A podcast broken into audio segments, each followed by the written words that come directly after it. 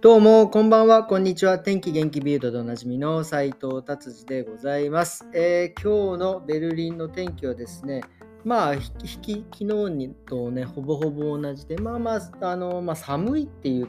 いう感じというよりは、まあまああのちょうど良い感じですかね。まあにじゅうどぐらいでですね、まああのこの感じで行くのかなっていう、本当にまあ昨日も言いましたけどですね、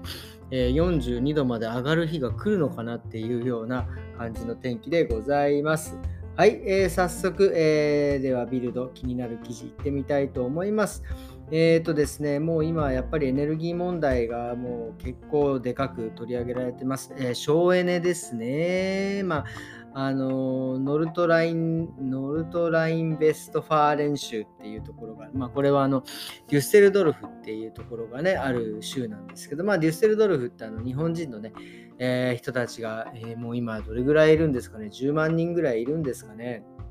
じゅうまんにんじゃねそんないないわ。いちまんにんぐらい。えー、まあえっ、ー、とね小、えー、いろいろ日本のね企業さんが入ってたりとかして、えー、もうほとんどね、僕もフランクフルト時代にいた、えーいたえー、の時はですね、たまに、えー、デュッセルドルフに行ってですね、えー、日本のパン屋さん行ったりとかね、日本の本屋さん行ったり、日本食食べたりとかですね、非常にこう充実してるね、もうほんと小さなリトルジャパンみたいな感じのところがある、えー、ところの州がですね、えーとまあ、そこのね、えー、まあ、えー、いろいろ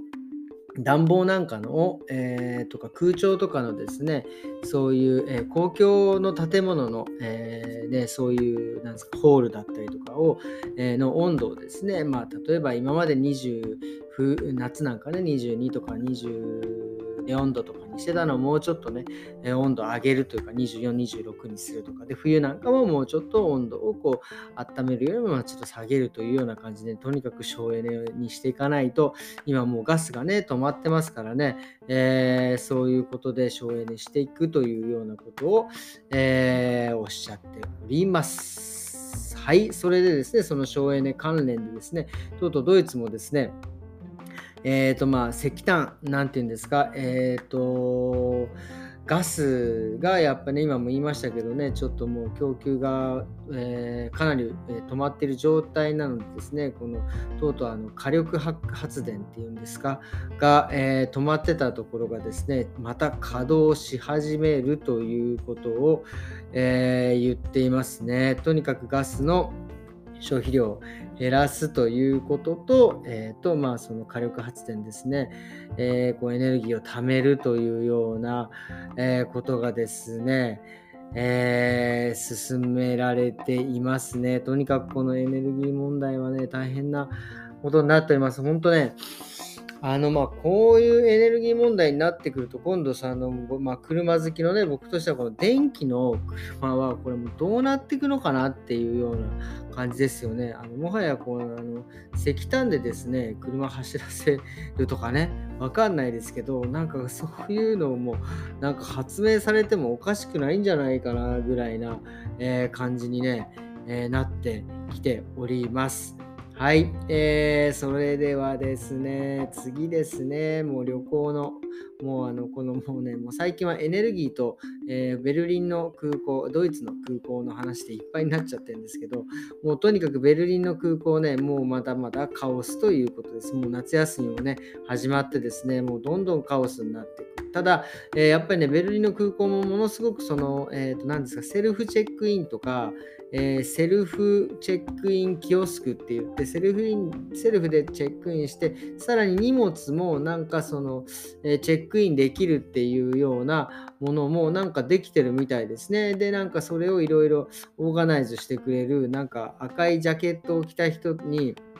いろいろその人を見つけてですね、いろいろ聞いてくださいみたいなことが書いてありますね。えー、なんかね、ひゃくさんじゅうにんぐらい、なんかまあ、ひゃくさんじゅうにんは多いのか少ないのか分かりませんがですね、そういう人たちがまあなんか、えーしえーとね、働いてて、さらに、えー、なんかボランティア、すごいですね、ボランティアもなんかその支援してくれてるっていう、これはもうすごいですね。そんまあね、でもこれだけの人がね、やっぱり一気に来たらもう多分空港職員ね、やっぱりその前にも言いましたけど、コロナでやっぱりだいぶいろんな人をね、えー、辞めていただいてというか辞めちゃってですね、でまあ始まったからまた来てくれって言ってもなかなか人は集まらずですね、えー、トルコから、えーね、働いてくれる人をごそっと呼んでもやっぱりそれを今度、えー、ねえーえー、となんていうんですか、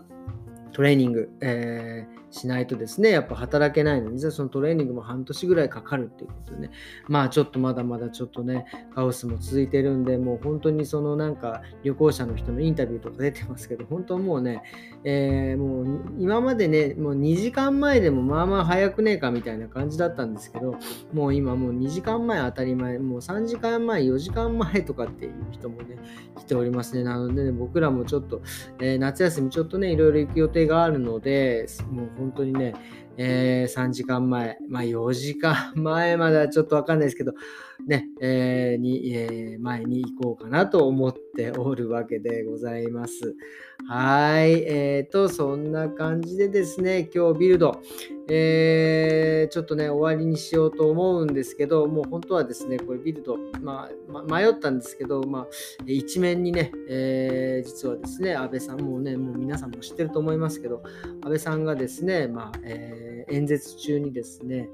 えー、なんですか、えー、撃たれてですね、えー、心肺停止して、えー、亡くなったということでですね、えー、メルケルさんがね、なんかもうなんか、まあ、メルケルさんと安倍さんって、まあまあ結構いろいろ ジーセブン だったりとか、なんかいろいろおつ、ね、そこからなんかいろいろお付き合いがあったみたいでですね、えーと、メルケルさんもこう、なんかいろいろ、なんか伝えているということ、まあ、正式には言ってないのかな、まあ、なんかそういうふうに言ってありましたね、まあ、感謝と悲しみを込めて彼を覚えてますというような、ね、ことを、えー、書いてありますね。本当にこれはね、もうなんていうか、日本でね、そんなことが、まあえー、起きることは本当ね、恐ろしいというか、もうなんていう、まあ、皆さんね、よく言いますけど、本当にその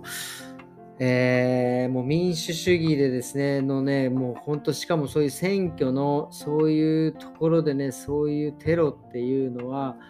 もうこれはもう本当に、まあみんな言っても許しがたいことだと僕も思います。はい、ということでですね、今日は、えー、こういう感じでですね、えー、終わりにしていきたいと思います。えー、今日はですね、金曜日ですね、えー、明日週末ですね、同日で、えー、また、えー、ちょっとリフレッシュしてっていう感じですね。まあ僕はですね、えーと、もう前、本当もう日曜日来るのが楽しみでですね、あの、スラックラインがしたくてしょうがないもう状況になっております。多分、えー、今日金曜日でしょ、明日放送土曜日、またスラックラインの話をしてて、まあ、日曜日スラックラインしてでまたスラックもスラックライン三昧になると思います、えー、それではですね、今日はありがとうございました。また明日、さようなら。